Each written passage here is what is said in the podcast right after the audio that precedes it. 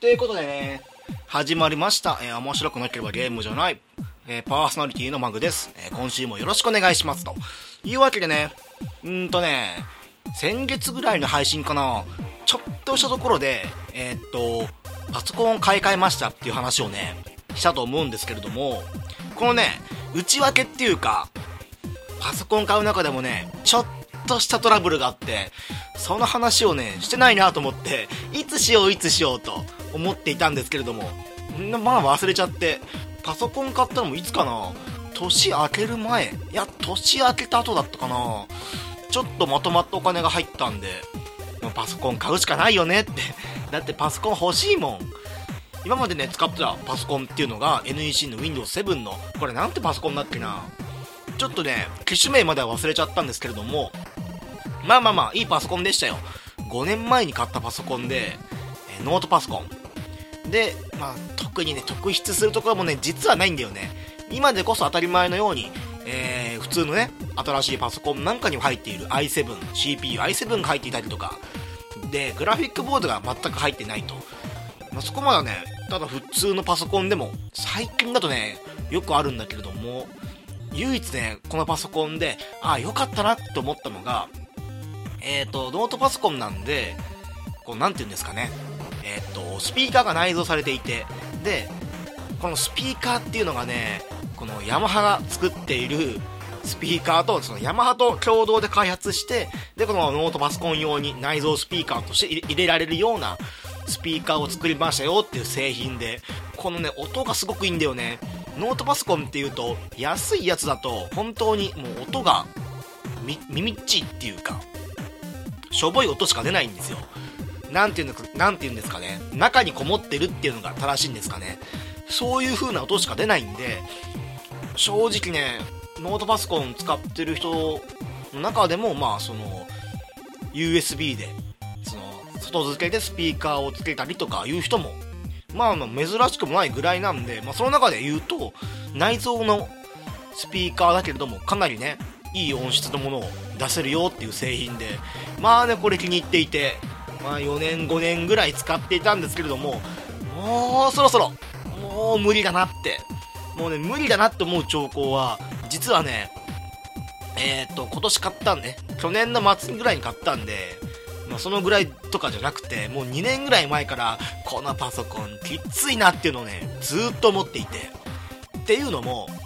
まずね、このパソコン、今ね、ちょっと、今、あの、使いもしないのに、机の上にずっと放置してるんで、これ邪魔だなと思うんですけれども、このパソコンね、まず、えー起動までがね、めっちゃ遅いんですよね。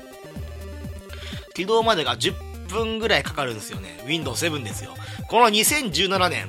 まあ、2016年ぐらいからか ?2016 年の、この IT がね、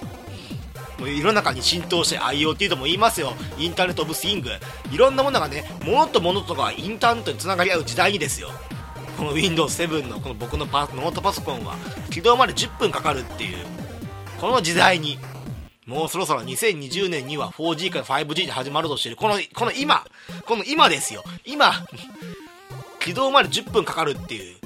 Windows の Me とかさ、XP でもねえか、Windows 98とか、その辺のもんじゃないんですよ。もうあの時から比べると98っていうぐらいなんで、1998年から考えるともう18年が経ってるんですよ。その中でですよ、起動まで15分かかっちゃうようなパソコン、しかもネットまで繋げてまでですよ。起動からネットに繋がるまでが15分かかるパソコンをずっと使っていたっていう。これがね、まあ無理だなって思う要素と、僕はあの普段、まあこのポッドキャスト、えー面白くなければゲームじゃないっていうぐらいなので、毎週毎週、えーゲームのね、えーその僕のプレイした、まあ、感想とか情報とかも、まあ、まあ、前半はおあのオープニングで、ま、フリートーク後半はゲームの話をするみたいなそんな感じなんですけれども皆さん知ってました？このこの番組これゲーム番組なんですよ。いや皆さん知らなかったと思うんですけどね。で、えーゲーム番組っていうぐらいなんでこのノートパソコンの方でもまあこのゲームをねちょこちょこやってたんですけれどもさすがにねあの自分のプレイできるゲームの幅が少ないっていうのも先ほど言ったようにグラフィックボードこの CPU っていうのはまあなんていうんですかねパソコンの脳みその部分って言われていてまあ数字の演算であるとかまあその読み込みであるとか読み込みでもないか。まあそのどれほどね難しいものをこのパソコンができるかっていう一種の数値みたいなもんなんですけれどもでグラフィックボードはグラフィックボードで今度何か何かっていうと CPU っていうのはまあこの子ね数字の計算すっごく強いんですよね。多分理系なんじゃないかな CPU さんって。C って P と U ですよね。まあ理系っぽいですよね英語なんで。バカ丸出しか？と比べてえー、っとグラフィックボードの方はグラフィック専門の処理をするのに長けてる頭なんですよね。もう、右脳と左脳みたいな。もう、右脳と左脳で 数字のあれと、その美術的なあれがもうどう食い違ってるかよくわかんないけれども。まあそんな風に役割が決まってるんですよ。で、グラフィックボードっていうのは、そのゲームのね、その描画とか、動画の処理とかを、まあ、スムーズにさせるのがグラフィックボードって言われてるもので、で、このノートパソコン、グラフィックボード、えー、積んでいません。っていうことは、あの、いくらこのパソコンの処理がすごくてどんな 3D ゲームでも動かせますよみたいなそういうそのパワーを持っていても描画の方の処理が全くできないんで全く動きませんみたいなこのねパソコンゲームごめんねパソコンゲームをするにあたするにあたってどうしてもね CPU と GPU グラフィックボードの方がちゃんとしていないと、まあ、動かないよっていうのがこれがねまあ一つパソコンゲームをする上でちょっと敷居が高いところ。まあ、家電量販店とかで売ってあるパソコンっていうのはもう基本的にそのゲーム用 PC と呼ばれているもの以外ではあんまりねグラフィックボードっていうのは積まれていないものが多いのでまあ、どうしてもね家電量販店家電量販店でパソコンとインターネットを購入したぞっていうお父さんでもこの15万する、えー、パソコンと月々4500円のインターネットを買いましたよって言われてもそのグラフィックボードっていうのがパソコンの中に搭載されていないと全く動きませんよみたいなことも多いんで、もうそれにね、もう飽き飽きしてっていうか、嫌だなっていう。僕もね、このパソコンを買った当初、まあ、5年前ぐらいはね、別にいいやみたいな。だって PS3 持ってるんですよ。まあ当時ね。まあ僕が当時っていうことはまあ2012、3年ぐらい。あのノートパソコンじゃないや、プレイステーション3持っていて、ノートパソコン、パソコンでゲームをするなんて考えられやしないねとか、そういう風に思っていたんで、最初、えー、このノートパソコンを買うときは、グラフィックボードなんて、まあいいやみたいな。しかもまた高いんですよね、グラフィック、グラフィックボードが搭載されてるパソコンって。なんで、えー、まあ今回は、まあ、ノートパソコン向きにしようと。まあその判断が後々2015、6年ぐらいになって後悔し始めるんですけれども。で、まあそういうわけで、もうパソコンを買い替えようと。いうわけで今回パソコン買い替えに、えー、秋葉原まで行ってまいりました。この時期ね、まあ、この時期っていうか、えー、パソコン買った時期っていうのが、まあ、ボーナスが出た直後ぐらい、世間一般ではね、僕、あの、僕の会社ボーナス出ないんで、えー、前4年間、5年間ぐらいボーナス出ていないような、そんなもう、あの、最悪な会社なんであんな世話なってるんだけれども、まあ、ボーナス出ないだけで僕の評価はガン下がりっていうストップ安、ストップ安になってるんで、まあまあ、まあ、僕には関係ない話だけれども、ボーナスっていうのは、ただまあそれで、パソコンとか新しいものとかがね、まあお安く買えるのであれば、まあそれはそれでいいかなみたいなことを思って秋葉原に出陣と。でね、やっぱりその、まあ言うてももう、パソコン前買ったのが45年前で今どういう風な環境になってるかっていうか昔なんかはね例えばその値段の推移とかも変わってくるわけじゃないですか。昔だと CPU とかが、まこんだけ56万したものが今だともう新製品とかも出てこれはもう介護官、えー、介護官じゃないや。その、ま、パワーがね新しいものと比べるとかなり劣ってしまうから安くなりましたよみたいなこともあるんでちょっとねまあ値段調査をしつつやっぱりね僕 Amazon とかで買い物とかねよくするんですけれども、まあ、ネットショッピングと違ってえー、まあ、結局僕はねちょちょっとその外で実際に歩きながら物を見るっていうのが好きなんでしかもまあ高い買い物じゃないですか。パソコンって13万14万15万と。高いもので言うとこのモニターも使わずにキーボードも使わずにスピーカーも使わずにマウスも使わずにこのパソコンの本体だけでえー、っと20万とかするのあるからね今。びっくりした。まあ、それでもまあ、本当に昔、大昔、僕が生まれる時ぐらいのパソコンと比べると、まあ、それでもまあ格段にスペックも上がり、まあ、そしてまあ値段も下がりみたいな状況になってるんで、まあ、かなり今ありがたい世の中になってるなと僕は思うんですけれどもね、まあ、そういうわけでまあ今回、秋葉原の G チューンズ、え、の、まあ、G チューンって言ってもまああんまりねパソコンよくその自作をしてる人であるとかパソコンに詳しい人であれば、まあ、G チューンズっていうだけで、まあ、あここかって分かるんですけれどもまあそういうパソコンの専門店いろいろね秋葉原にもパソコンの専門店っていっぱいあるんですけれどもつくもであるとかまあえっ、ー、とつくもと G チューンとあとなんだっけみたいな。あんまりね僕も詳しくない。あマウスコンピューターみたいな。そういうのしかねわからないんだけれども。でまあここでまあ一応一応さ店員さんにお話を聞いて、まあ、このぐらいのゲームがやりたいですよっていう最新のゲームをその最新のグラフィックで遊びたいわけでもないしみたいなまあ、ちょっと 3D 描写はあるけれども、まあ別にまあ、そんなに普段やるゲームっていうのも、その、今でいうところの、まあ、バトルフィールド1、えー、っと、あそこ返してください。いいえか。エレクトリックアーツみたいな、そういうところの最新作、バトルフィールド1ってなると、さすがに店員さんも、この機種13万円のこのグラフィックボードも積んである搭載されてあるパソコンだとちょっと動作はえー、っと最高のものじゃなくて標準かちょっと下げるぐらいじゃないとうまく動かないんですけれどもこちらのパソコンでできますよみたいな。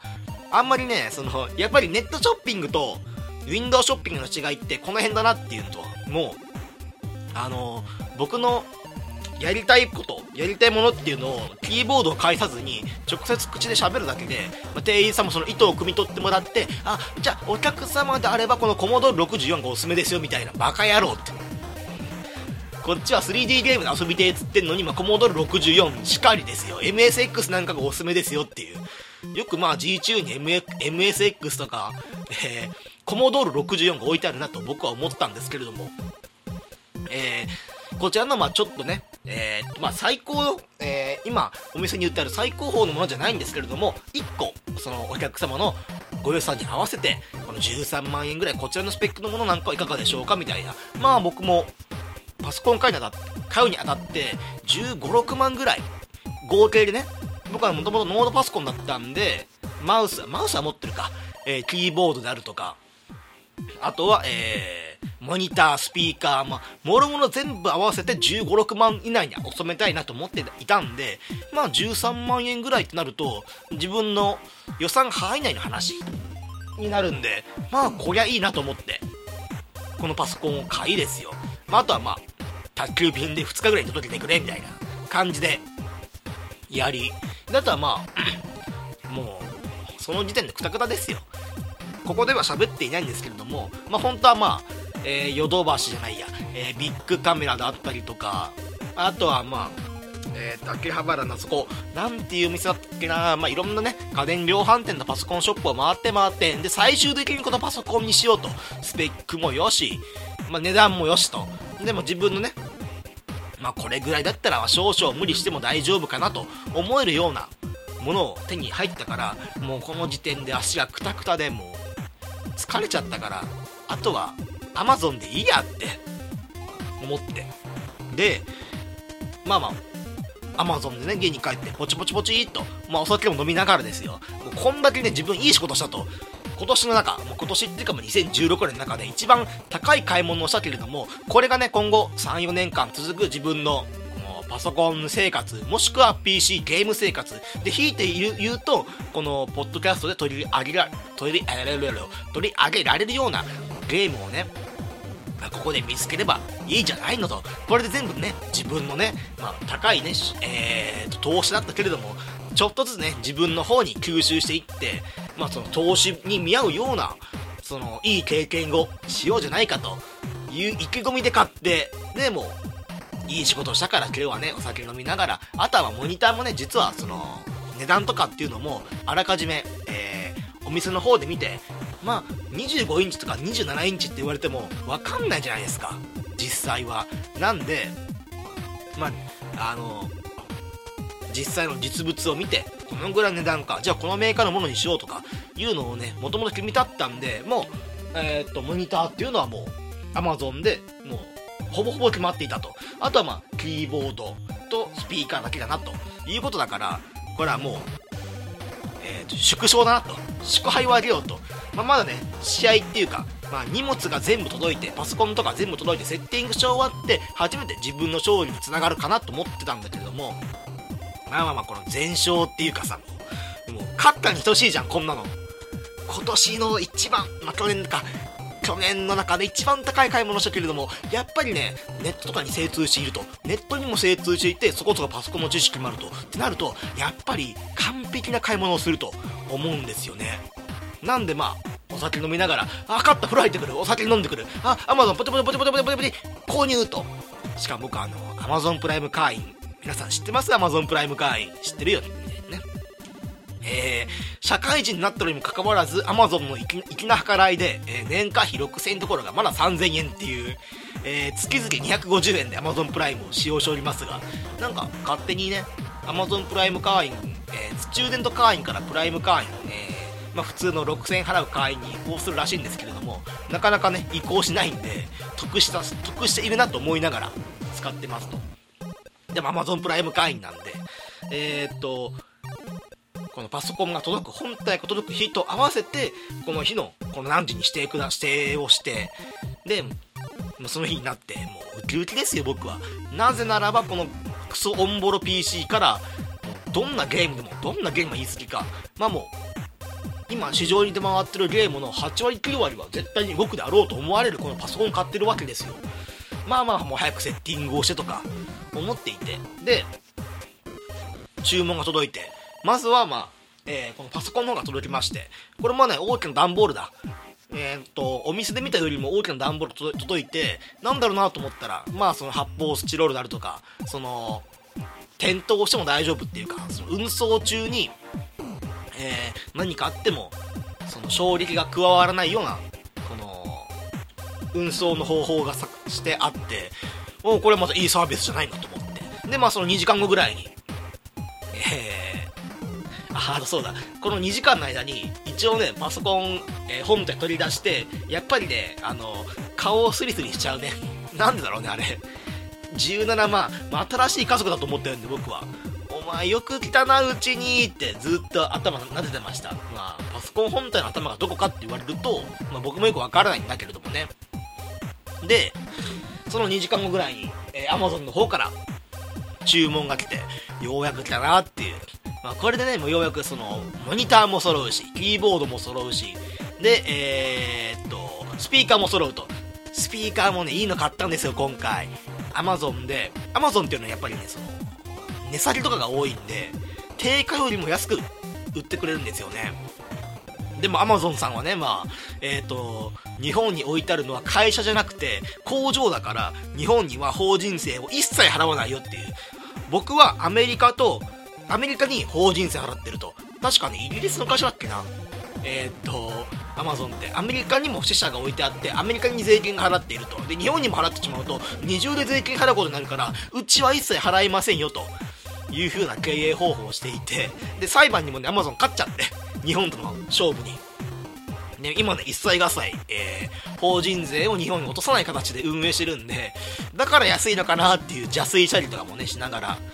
で、えっ、と、元はねヤマハのやっぱり前のノートパソコンもヤマハのスピーカー使ってたからもうヤマハにはねもう絶大な信頼を置いてるんで僕。ヤマハの2万円するスピーカー。でしかもこれがねあの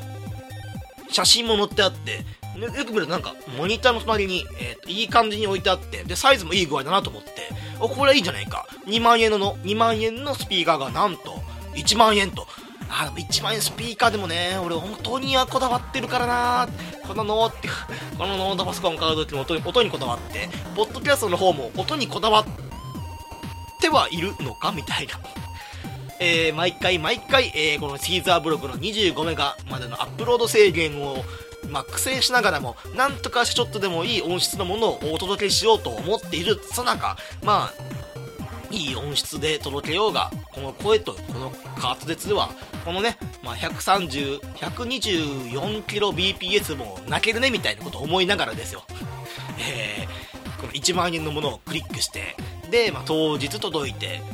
で、ね、荷物が2個届いたんですよね。1個は、えー、モニターとキーボードが入っているとでもう1個は、えー、スピーカーが入ってるとでまあまあま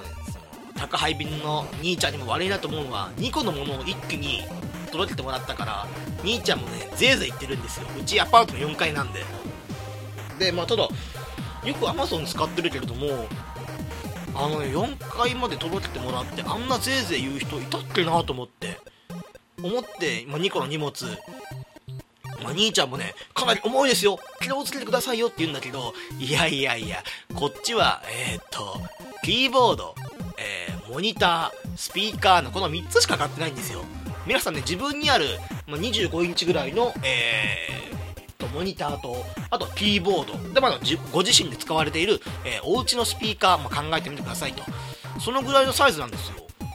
重重いかなと思って持ってみたらこれがまあ重いの。腰が抜けるかと思うから重いのよ。ええー、と思って。でよくよく考えてみるとモニターも入ってる箱モニターとキーボードが入ってる段ボールと,、えーと、スピーカーの段ボールの大きさが一緒なんですよ。ええー、と思って。25インチのモニターが入っている、えーと、箱と同じ大きさのスピーカーが届いちゃってこれがまあ大きくてえなんでだと思ってよくよく見てみるとえー、っとねこれが、まあ、プロ御用達みたいな楽器にもつながることができるみたいなそういうスピーカー買っちゃって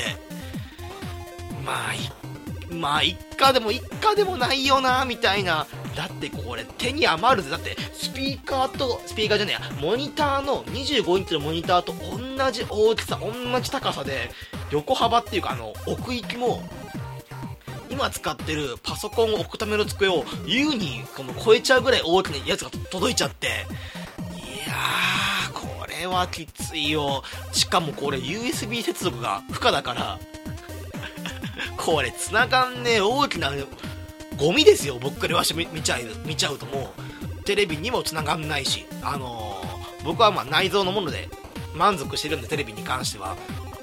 このテレビにもつながつなぐこともできないしパソコンにもつなぐことができないし。で僕楽器持ってないんで楽器にもつなぐことができないってなっちゃうとああやっちゃったと思って。最悪だって。返品しようと。Amazon っていうのは返品が OK で返品したらその代金返ってきますよっていう。ただなぁ段ボール穴開けちゃったし梱包も穴開けちゃったし出しちゃったしああしまうのめんどくさいでもこれ1万円1万円のちょっと。ちょっと1万円をこうドブに捨てるのは無理だなと思って。思い立ったら事実ですよ。もうやるしかないと。もう返品の処理をしようと。まず返品リクエストっていうのを Amazon 上で送って。えー、注文履歴から、えーと、返品リクエストっていうのを送るとこのバーコードを読み取ってこれ印刷してくれと。この印刷したやつを段ボールに貼り付けてえっ、ー、とまあ宅配で送るとその23日後に、えーと、この金額まで引かれますよみたいな。服とかはね結構全額戻してくれるんですけど段ボールに入っちゃったものしかも段ボールまあちょっとボロッとしちゃってるし中開いちゃったものはねまあ、よくって80%まで戻ってきますよっていう、まあ、80%って言っても1万円のスピーカー買ってるんで8000円返ってくるんですよ。8000円返ってくるならいいかと思って。で、えー、まあ、早く行こうと思って。で、えー、っと、宅配業者ぶとまた高いじゃないですか。高いんで、もう仕方ないや、もう郵便局まで持ってくかっていう。で、うちから郵便局まで20分で、ね、歩いて。でもうそんこんな大荷物だからえー、まあ、自転車にも乗んないしでまたこれが重いんだバカみてえに。10キロ15キロぐらいあんのかな、まあ、子供で10キロ15キロっていうと、まあ、軽いかなと思うんですけどこっちはまあほら子供ってある程度の大きさだから10キロ15キロでも持ってるわけであってしかもまあ首と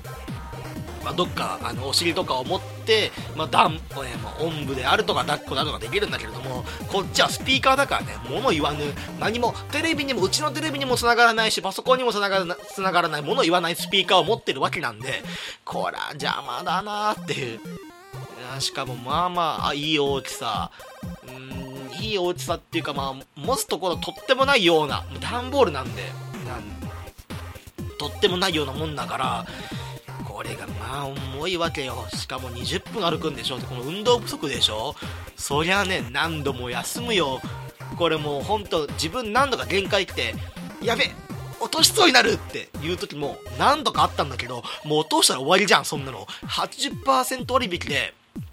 えー、返金できるものがえー、なんだろうね。え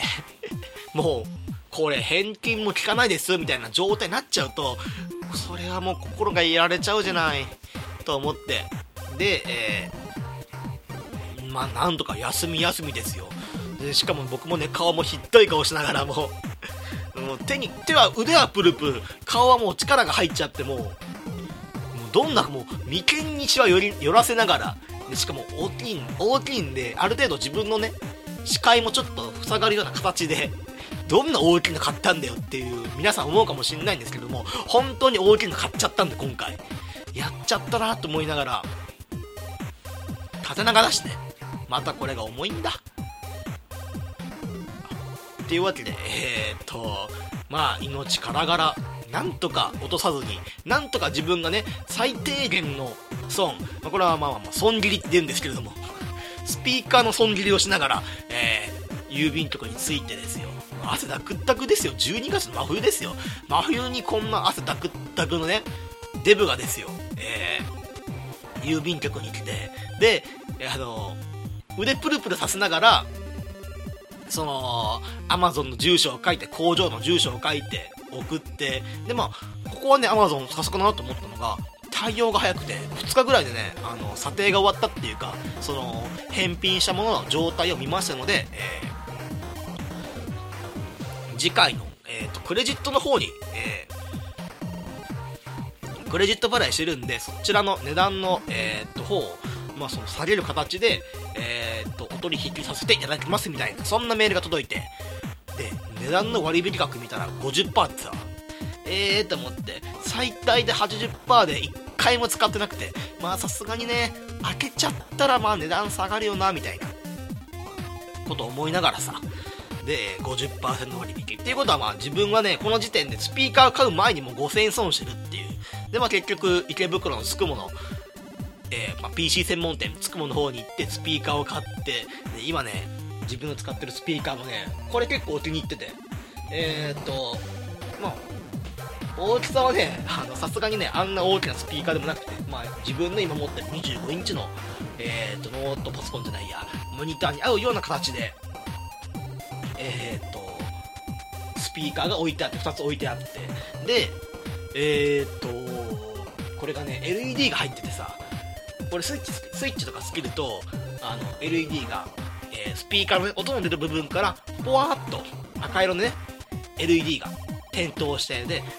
曲をかけると曲に合わせて LED が強弱光の強さとか弱さが変わるっていうこれまあね臨場感もあるしでしかも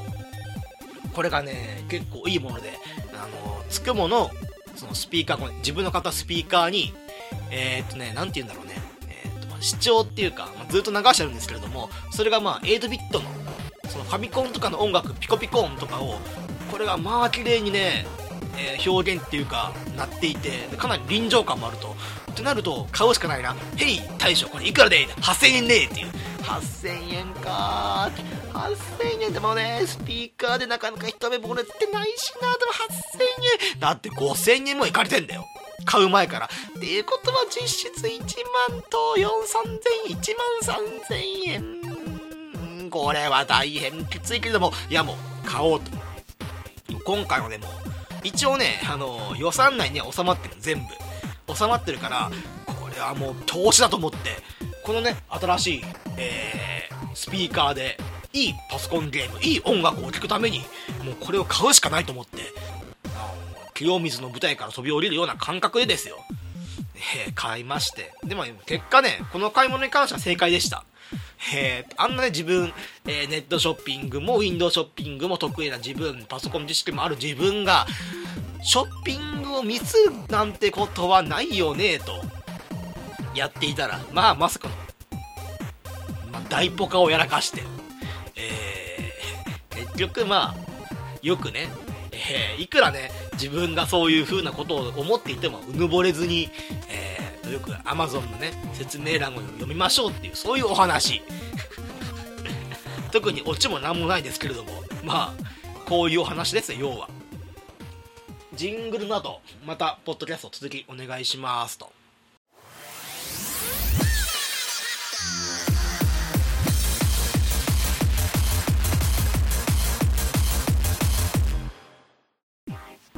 えー、ジングル開けましてまたよろしくお願いします。と。言ってもねもう30分喋ってまして。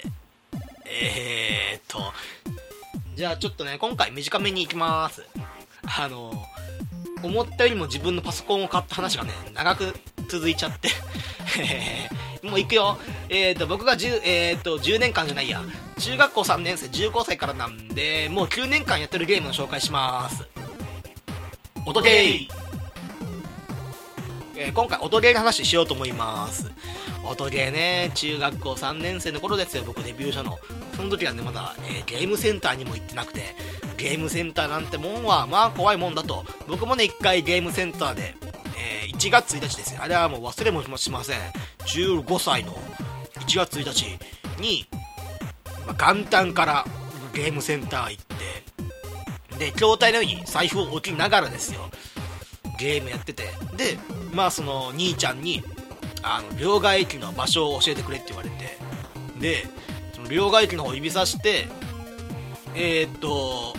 あっちですよって。なんでこんなこと聞くんだこいつと思って。で自分はそのその時麻雀のゲーム、えー、やっていたんで麻雀脱衣麻雀じゃないよ。脱衣麻雀じゃなくて、えー、まあ、麻雀ファイトクラブ。オンライン上でその麻雀を一緒にやりましょうみたいなそういうねゲームやっていて。で、まあ、結構調子よくてその時はいやこれは正月早々から調子いいなとか思っていたら、えー、ゲームが終わって見てみると筐体の上に、えー、置いてあったはずの財布がないと、えー、すられまして。15歳16歳今からもう何年前だ？10年前か9年前か。そのぐらいの時にねそんなこともあるぐらい、まあ、今いくらね今ゲームセンターが治安良くなったよみたいなそういう荒くれ者がね昔と比べてだいぶ減りましたと言ってもまあまあまあこういう場所だなっていうのを勉強させられたね。まあその時入ったのは3000円ぐらいなんで今思うとねあのまあいいやと思っちゃうんだけれども、まあ、当時はね餓死するかと思いましたね。心が。3000円だって3000円ってお前うまい棒300本ぐらいの値段だと3000円って。まあまあ10年後ねえー、アマゾンで5000円損してるんですけれどもこいつ。3000円3000円よくまあこんな甲高い声出るね僕。えー。っていう風なねところなんでまあまあいつでもね、まあ、ゲームセンターっていうのはまあいい人ばっかりじゃないんだよみたいなことを思いながら。でえっ、ー、と音ゲー僕がね音ゲー始めた頃っていうのが、まあ、2009年8年ポップンミュージック。えー、好みで出ているゲームですね。大きなボタン。大きなねや、えー、丸型のボタン9個を使って画面上に出てくる、えー、ノーツー、まあ、譜面譜面ですね。譜面に出てくる通りにこの、えー、色に対応した、えボタンのね色を叩いて曲を奏でましょうみたいなそういうゲームがね僕まあこれなんていうかな僕の初恋の女の子がそのゲームすごい好きで小学校の時にね、まあ、その子とはその子は中学校受験して、まあ、僕はあの公立の、えー、まあ、まあ、バカ中学校に入りましてあそっから縁なくなっちゃったなと思ったんですけれどもある日ねそのよくゲームセンターに入り浸ってるっていう友達からそのお前の好きだったあの子最近あのこのゲームセンターでよくポップミュージックやってるぜっていう風なことを聞いて僕そっからね俺あのその子に会いたいのために、えー、ポップミュージックを始めるっていう。でまあ連絡も取り合ったりとかしてみたいな。もうそういう淡い淡いですよ本当に。甘酸っぱいような。まあ正直まあ音楽ゲーム目当てというよりかは最初はその女の子目当てで始めたポップミュージック。かなり横島な思いから始めたんですけれどももうこれがまあハマりまして。で、えー、まあポップミュージック9個のボタンを使って、まあ、最初はねもうゲームセンター行ったことある人ならわかるかもしんない。まあそのポップミュージックっていう筐体もしかして見たことあるかもしれないんだけれども、まあ、9個のボタンをね、まあ、使うっていうのはまあ大変難しいことでございますと、えー、でしかも難易度が上がれば上がるほどかなりねその最初はまみんな可愛くですよ。5個のボタンでポンポンポンポンあ間違えちゃったぐらいの。でもまあみんなで頑張ろうみたいな。ファイトファイトみたいなことをね筐体、えー、チュートリアルとか筐体が言ってくれるんですけどまあ3年ぐらいやり始めた頃にはもう9個のボタンをパパパパパパパパパパみたいなでその譜面からまあこのノーツっていうんですけれどもそのなんだろうなんだろうね譜面のこの位置に来たらこの赤いボタンを叩きなさいとか青いボタンを叩きなさいとかこっちの左の白いボタンを叩きなさいみたいなそういう指示がね、えー、っと画面上に出てくるんですけれどもその指示通りにやるにはもうこの自分の、ね、腕をねこの何て言うの？1個の手で1個の手のひらで1個のボタンをねえー、っと操作叩くんではなくて指を使って叩きましょうっていう。昔はね手のひらでボンボンボンボンだったのがあの親指指を自由に使ってもう指でも叩くというよりかは押すような感覚でやりましょうみたいなことを考え始めて。でまあその時にはね音楽を奏でるっていうよりかは何かもう宇宙からの侵略に来るノーツこのポップンの譜面をどうにかしてさばききるっていうゲームに変わっていてあれと思って音楽ゲームってこんなんだっけかなみたいなこと思いながらまあ、そのうちね、まあ、ポップンミュージックだけじゃ飽きちゃうなっていう、まあ、その女の子とも別に結ばれるわけもなく、えー、全然結ばれるわけもなく、えー、まあ、もうその女の子のこともかなり忘れ始めて、まあ、その頃にはまあ、ビートマニアであるとか、まあ、DJ ゲームビートマニアであるとか、で、あとはまあ、あの時何やってたかな？まあ、ユビートなんていうのは、今もう、今はあんまり人気なくなっちゃったけれども、まあ、当時はゲームセンターの中でかなり人気があって、あのー、ポップンが9個のボタンだったに対して、指となると16個のボタンを操るっていう、おいおいおいおいっていう。それでも難易度は指との方が優しかったっていう。どんだけ難しい譜面作ってたんだろうっていう。普通に考えてみると、9個のボタンと16個のタッチパネルをね、操るんであれば16個の方が数が多いからそっちの方が難しそうに見えるんだけどね。でまあ現実は9個のボタンの方が難しいっていう。まあその指糸もうこれはあの iPhone か。iPhone、iPad でまあ、アプリがね無料で出ているんでそちらで遊んでる方も多いんじゃないかなと思いますね。で、えー、まあ年を追うごとにどうやら音ゲーっていうのは流行るらしいな。あの売り上げ的にも結構いいっぽいなって思ったゲーム会社がどんどん作るんですよね。昔はねあのゲームセンターにも結構昔って言っても90年代よ。あの90年代から90年代終わりぐらいにかけてよ。の時は結構ねあった。えー、っと音ゲーっていうの流行ったんだけれども急に2000年代に入って落ち込み始めてでは2010年代に入ってまた急に盛り上がりを見せてるなっていう。その2000年代2000年代からは2000年2000年から2010年ぐらいまではコナミの音ゲーばっかりだったのがいつの間にかセガからも2種類出て台東からも出てあとはまあコナミからで言うとコナミなんか1年に1回、音ゲーの新しい新機種を出さなきゃ死んじゃう病っていう病気にかかってるっぽいんで1年に1回あの音の音ゲーの新しいゲームを出しては、えー、シリーズものにならず人気も出ずすぐになくなるみたいな。そんなのを繰り返してるんですけれども。まあ音ゲー何が楽しいってやっぱりまあ最初は音楽を奏でて奏でているなっていうリズムリズム感に合わせて、えー、音ゲーゲームを楽しんでるなっていう感じが出て。で途中からはそのやっぱり難しい譜面とかをプレイしてできなかったものができるようになるっていうのが単純に気持ちいいよ。これがね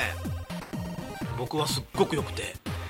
この快感にはまって音ゲー6年間、まあ、今はねもう忙しくなっちゃったから週に1回できればいいかなぐらいなんですけれども。でまあそんな風そんな風になっちゃったんだけれどもあと音ゲーね。えー、っとね僕は正直昔の方がうまかったです。音ゲーの一番怖いところはやんないとすぐ下手になる。本当にすぐ。半年間空けるだけであれ昔これ普通にできたよなみたいのもできなくなったりとかしちゃって指がねうまく動かないんですよね。あと最近僕目も悪くなっちゃったんでなかなかね譜面がねえー、っと早すぎて見れなかったりとか自分の脳で認識してそれを理解してで脳から指の方に、まあ、その命令を出すまでに時間かかっちゃうのかな。もう反射神経もダメになっちゃってるっぽくて なかなかね今もう難しい譜面っていうのはできなくなっちゃったからね。なんで最近の音ゲー特にコナミ界隈のもうインフレしすぎた感じっていうのはちょっとねまあそれもあってか。まあ今一番僕のやってる SOUND VOLTEX からも、まあ、徐々に離れていっちゃって一作一作難しくなるっていう。そういえば音ゲーで思い出したんですけど音ゲーとはちょっと違うかもしんないんですけどあの昔、えー、去年一昨年ぐらいにアイドルマスターシンデレラガールズのえっとデレステの方か。デレステの方の紹介もしたなって、ね、今思い出しました、まあ、そんなわけでなんか結構音ゲーっていうのはかなりねそのスマホゲーでもいっぱいあるしもう実際ゲームセンターになんか通わなくてもいいぐらいいい音ゲーっていうのはその iPhone であれ Android であれ、まあ、そのスマートフォンの中にもいっぱい出てきてるんで結構ね皆さんの近い位置に音ゲーっていうのは存在してるんじゃないかと思います。本当だなんかこういうところで新しい音ゲーこんなしょこんなこんなやばいゲームあったぞっていう話もしたかったんですけれどもまあなかなか、まあ、最近はねやっぱりもう企業もお金がないんで、まあ、コナミコナミみたいに、えー、1年に1回出しては、えー、なかったことにしますみたいなそんな感じの会社もあるんですけどやっぱりまあ不景気だとね新しいもんもなかなか出ないねっていうことを思いますね。まあ、そんなちょっと寂しい話になっちゃったんですけれども、まあ、今日はこのぐらいで終わりにしましょう。ゲームの話10分しかしないです、今日。あの、ちょっとね、ゲームの方も、えー、やりつつ、次回までにはもうちょっと、えー、っとね、紹介したいゲーム、この紹介したいゲームの話ができればなと思います。まあ、今日はね、僕の思い出と、まあ、そのパソコン買った話っていうことで、どうかご勘弁くださいというところで、えー、こ、このポッ嘘だろ？このポッドキャスト、ツイッターもやっております。えー、面白くなければゲームじゃないで検索してみてください。ユーザー名が P が大文字。PODCAST アンダーバー GAME。PODCAST アンダーバー GAME。ポッドキャストアンダーバーゲームですと。えー、たまになんかつぶやいてます。まあ、前々から言ってるけれども、この、えー、なんて言うんですかね、ポッドキャストで配信できないような、まあ、ゲームに、ゲームとか、その配信えー、紹介するには難しいようなゲームとかは、えー、機会があれば、まあ、ツイッターの方でも、ブログの方でも紹介していこうと思うんで、もしよければ、そちらの方も、まあ、フォローの方、まあ、励みになりますので、していただきたいなと思いますと。いったところで、今回はこの辺で、ありがとうございました。お聞きいただきありがとうございました。これからも、定期的に、ポッドキャストを投稿しようと考えています。拙い喋りですが、購読していただけると幸いです。